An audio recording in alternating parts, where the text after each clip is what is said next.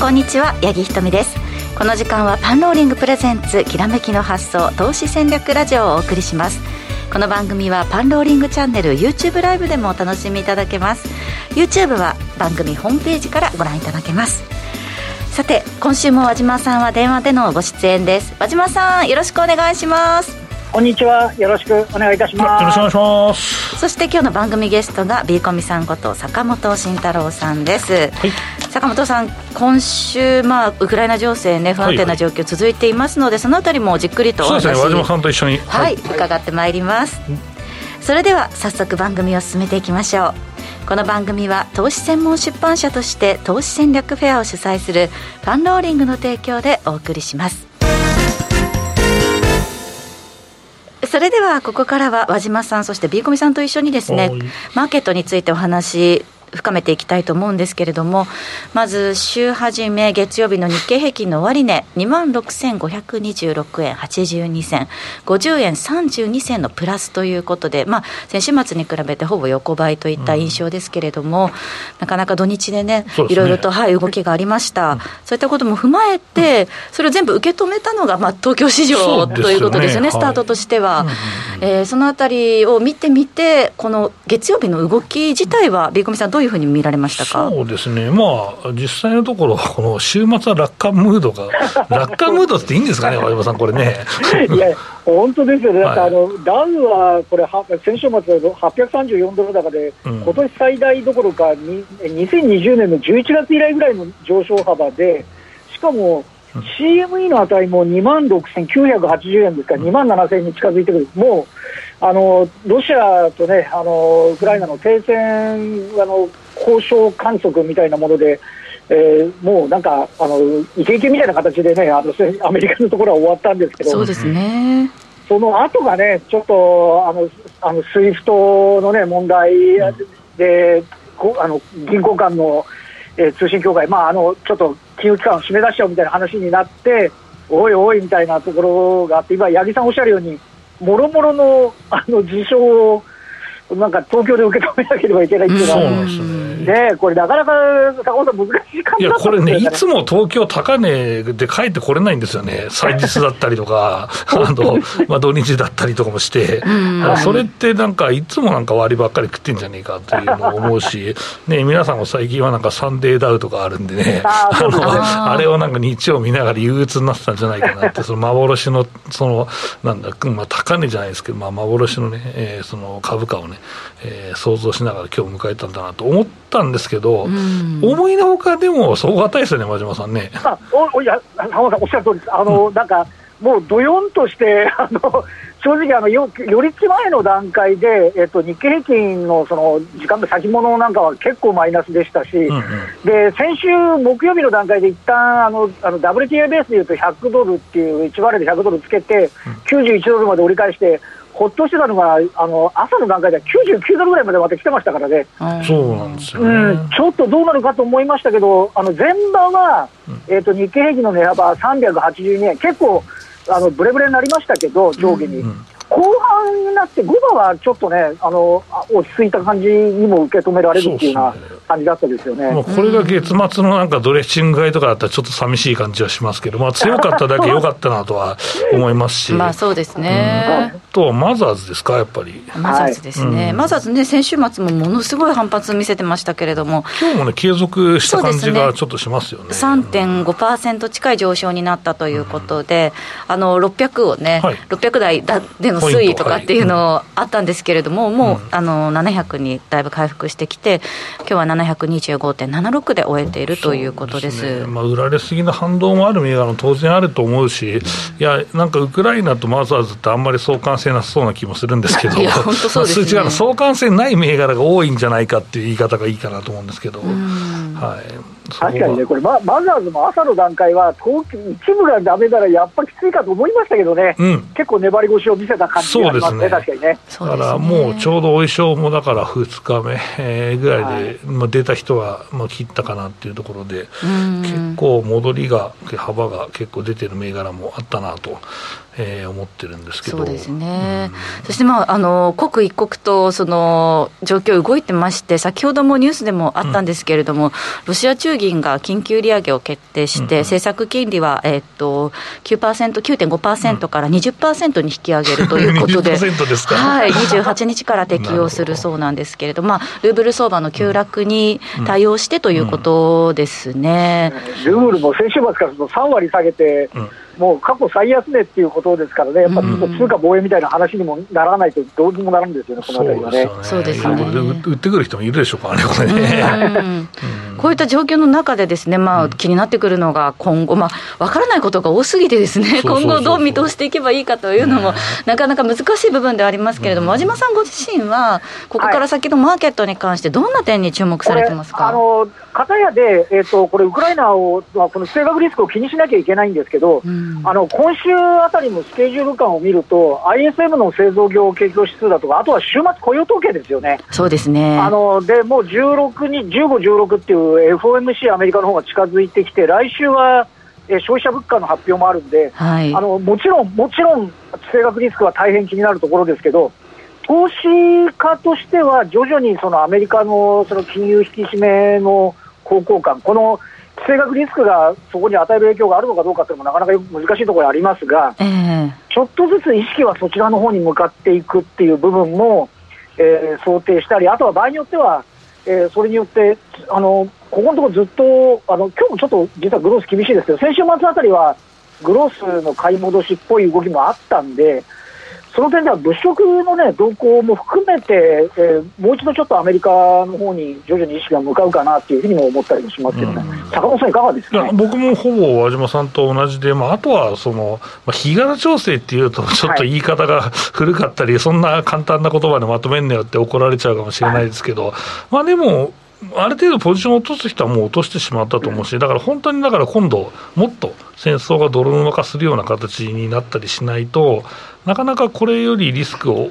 まあ、実際、織り込むということは難しいんじゃないかなと思ってるし、まあ、これ、もっと泥沼化すると思う人は、絶対ポジション取れないですよね、ここでね。うん。うん、これもあとは、あれですよね、あのまあ、これもなかなかあれですけど、マーケット的に言うと、銃声が鳴ったらかいっていうか、まあ、アフガニスタン戦争とか湾岸とかっていうのは、大体、あのまあ、しかしマーケット的には、あの海戦とともに悪抜けするみたいなところもあって、あの坂本さん、今おっしゃったように、泥沼化しないっていう前提条件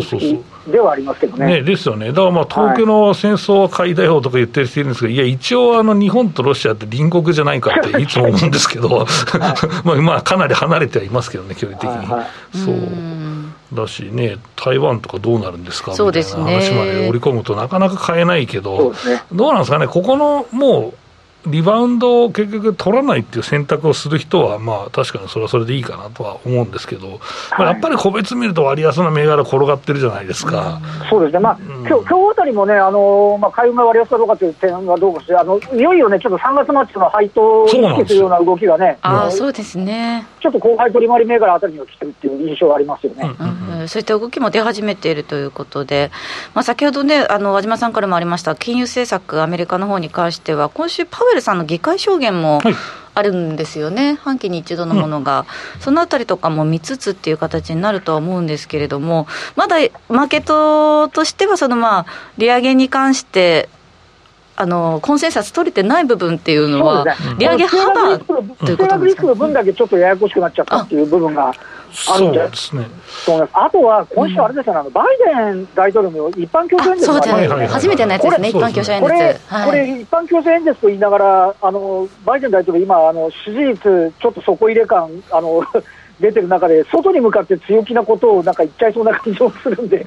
ここもちょっと一つそうすると、なんかロシロシアと緊張が走ったりすると嫌ですね、なんかね。そうですね、そうなんですよ、なんかいろいろやり直して、いろいろ見ていかなきゃいかんということも確かにだろうと思いますね。うんなかなかね今週もなんかそういった意味では、そのアメリカの金融政策とそのウクライナ情勢を睨みながらっていう1週間続きそうですけれども、まあ、日本固有の動きっていうのは、先ほど和島さんとか、ビコミさんお話ありました、その3月のあのあれですかね、配当を睨んだ動きが出てくるかどうかところわざわざリバウンドですよ。あとでも決算がほとんどスルーされてるので、やっぱりいい銘柄買われるんじゃないですかね。だから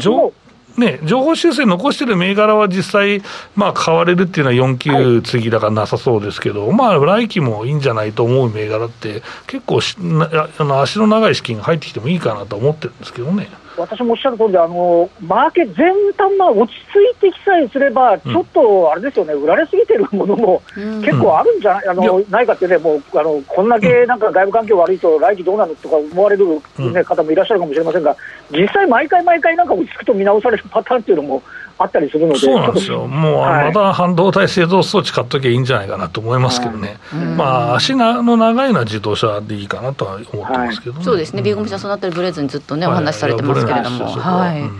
そういった中で和島さん、今週のそのメルマガの内容ですね、まあ、いつもの銘柄と、あとはあの今回は、えっと、少しあのあのなんて言いますかね、たあのそのグロスバリューの、えー、見立てなんかをもう一度というところと、えー、決算一巡したので、それとあとはあの今、えっと、ロシアの方のあの話題がすごくなってますけど、あのロシアの RTS に連動するあの ETF、あの NF ロシアっていうものについてのちょっと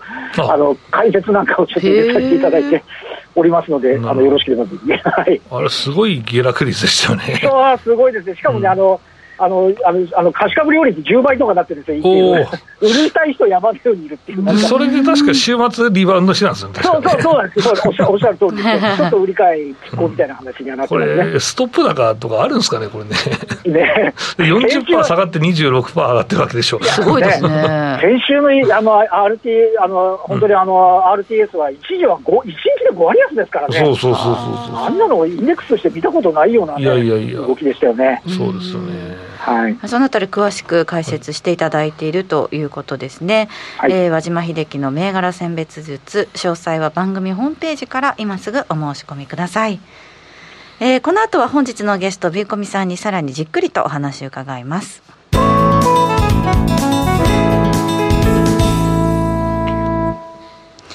えー、それではここからは、えー、坂本さんにじっくりとさらに深掘りしていっていただきたいと思うんですけれども、はい、えー、その前にですね、はい、坂本さんがご出演の時にお知らせしている、坂本さんと遠蔵さんの主催するマクロ分析と銘柄研究株の通信スクールに関してもちょっとねお話伺っていきたいと思います。はい、この通信スクールですけれども特徴っていうのはどういったところにあるんでしょうか？そうですね、まあ、遠蔵さんと一緒にやってるので、まあ、銘柄だけじゃなくてですね、まあ、株全体の知識が学べますというところで、まあ、負けにくくなってほしいなっていうのが、まあ、まず一番にあるわけですよ。で儲けることだけ考えると、やっぱり、まあ、そのここ、手出しちゃだめだなっていう相場で手出しちゃったりして、お金なくなっちゃうので、だからまあ、そのマクロをまあ分かりやすくね、えーまあ、遠藤さんと解説していくと、えー、いうことで、えーまあ、ちょっと株の知識を深めていただくというような、まあ、スクールをね、やっているんですけど、うん、うん、まあ、でも、うん、まあ、なかなかそうですね、えー、月に何本も、まあ、動画でね、えー、いろんな知識を、まあ、配信してるんですけど、はい。あのー、まあ、継続率が結構いいんですよ、これ、12か月コースが基本なんですけど、まあ、この継続率がかなり高いので、うん、あのー、まあ、やって意味があるあるのかなとは思ってるんですけどね、うん、こういった荒れ相場の時にですね、はいはい、あの20銘柄バスケット、ポートフォリオっていうのは、やっぱり役に立ってくるものなんでしょうか、意外とね、なんか下値が硬い銘柄、僕好きなんで、まあ、そういうのを基本ポートとして、まあ、入れてですね、検証してるんですけど、はい、あのうん、あのここ、そんなに損してないから、切って、ちょっと下がりすぎたら乗り換えたらいいんじゃないぐらいな感じな、えー、その作戦がワークするんですね。これがほとんどマザーズとかだったら、もうものすごい損切りをして、うん、もう出血をしまくって次の銘柄行くみたいなふうになっちゃうじゃないですか。うん、だから結局それが、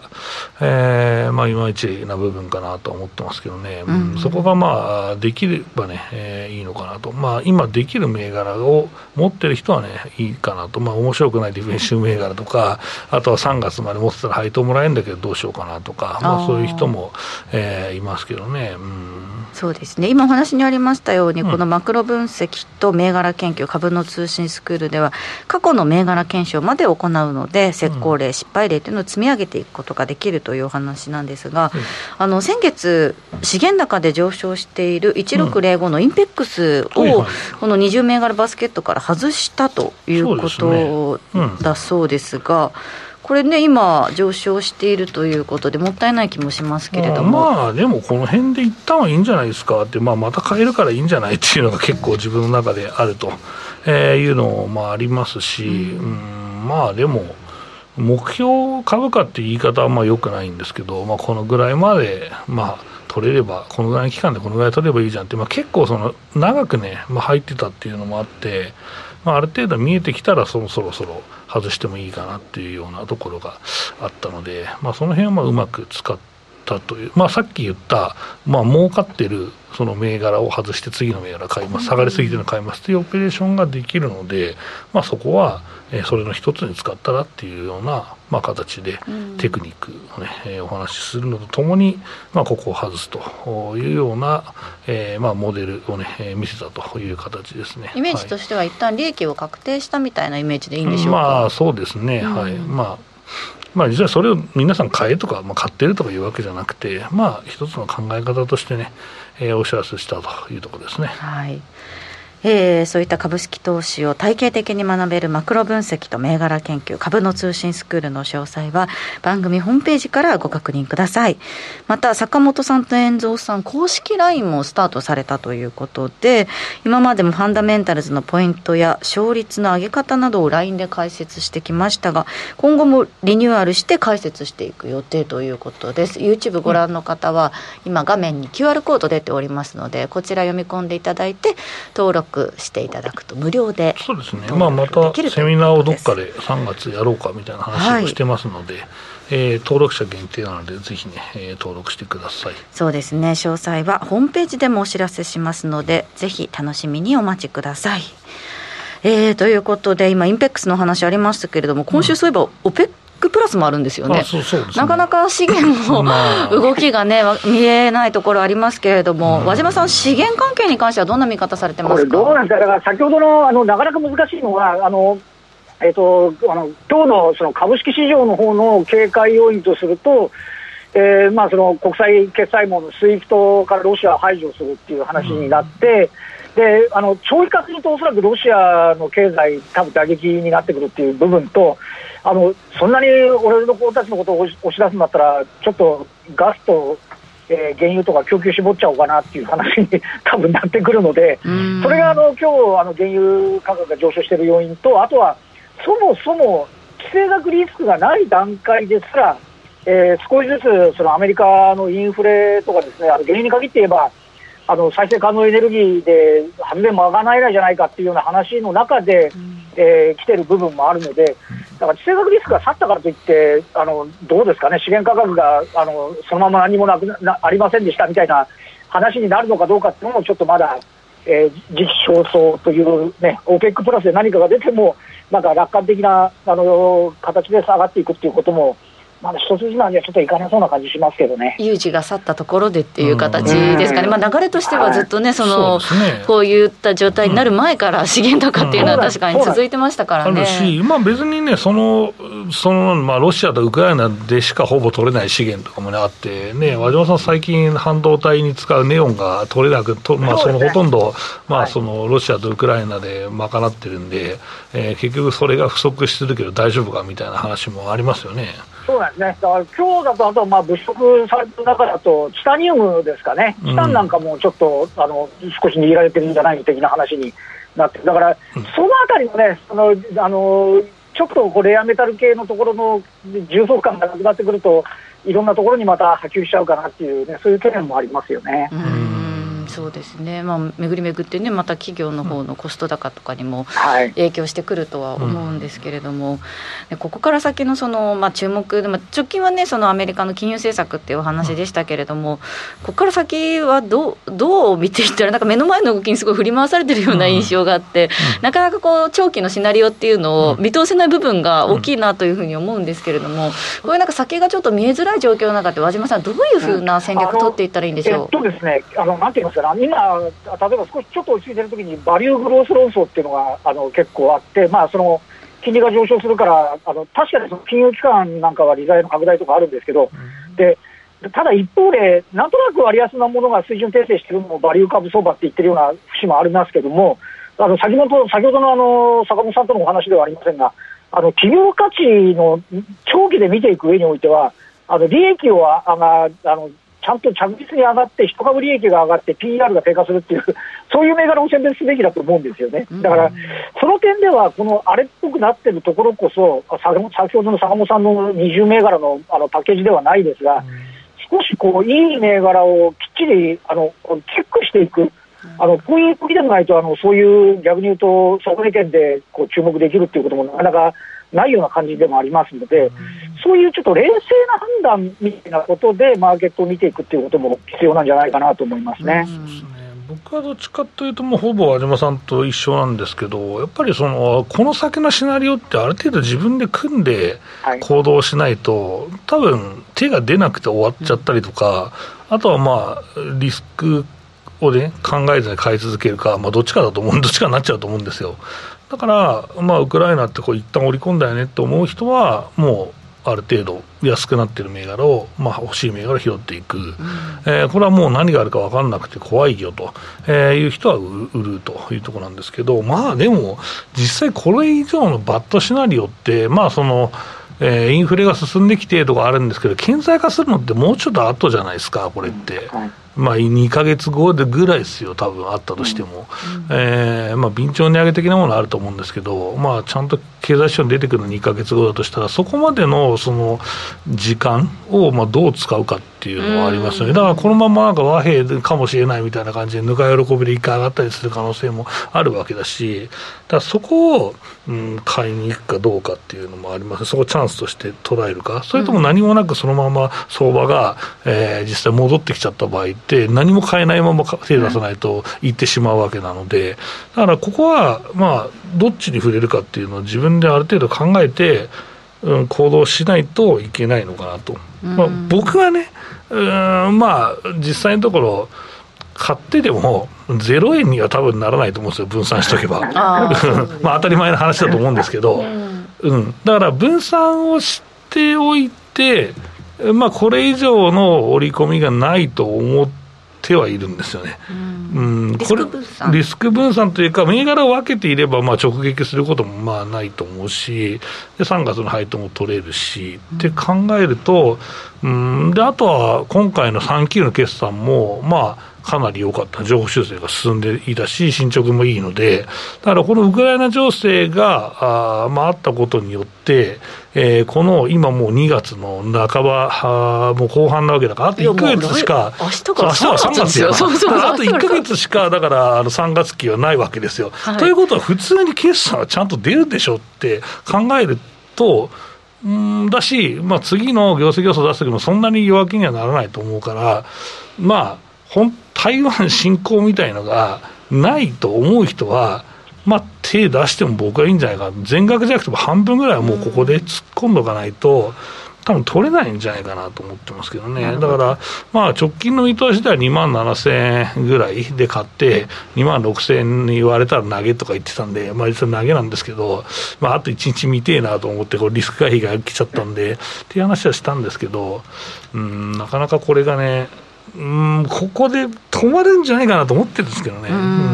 まあ、今、坂本さんのお話にもありましたけれども、そのまあ、キャッシュを全部つぎ込まなくてもいいので、これだと思う銘柄が、自分が今、安いと思えば、ちょこちょこ買っていくっていう手がいいんじゃないかという。手出してほしいし、あとは日経平均ベースでは、まあ、実際、今がほぼ一番安いところなんですけど、もう2割ぐらいリバウンドしている大型株って結構ありますからね。うん、だからその、まあ、時期がずっと早くて売り叩かれたものも戻ってるのもあるわけなので、その辺は案外安心して買えるんじゃないかなと思ってますけどね、うん、和島さん、取材している中の感触で、こう例えばその、はい、マーケット関係者の方々が、はい、あの日経平均のレンジですね、うん、下にちょっと下げてきたとか、なんかそういうふうな動きっていうのは見られましたか、はい、あのね、私が最近ちょっとあのストラテジストの方に伺っているのは、坂本さんの話ではないんですが、あの来年度、うん。あの業績において、今、資源価格が上昇したり、その為替の円安っていうのが、あの要は輸入物価とかコストアップにつながるんじゃないかっていうのをどうですかっていうのを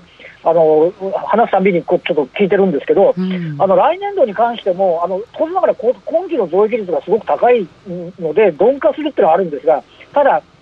あのトップラインをきっちり伸ばしているところ、セクターに関して言うと、その資源の上昇とかっていう影響よりも、えーまあ、これまでのあの企業のその経営体質だとかを考えると、あのだからといって来年度が現役までいくかっていうと、そうにはならないでしょっていうことなんですよね。なので、あのその点で言うと、まああのえー、いろいろあの、ね、あの今、織り込む中で警戒はしてる部分ある中の、えーまあ、その私の聞いてるストラテジストとかアナリストの方の言ってることが正しいかどうかってまたあの結果論としては別になる可能性あるあるかもしれませんけど、現状のところで伺ってる範囲では、あのそれでも企業業績はあの伸びていくっていうの部分があるあるなので、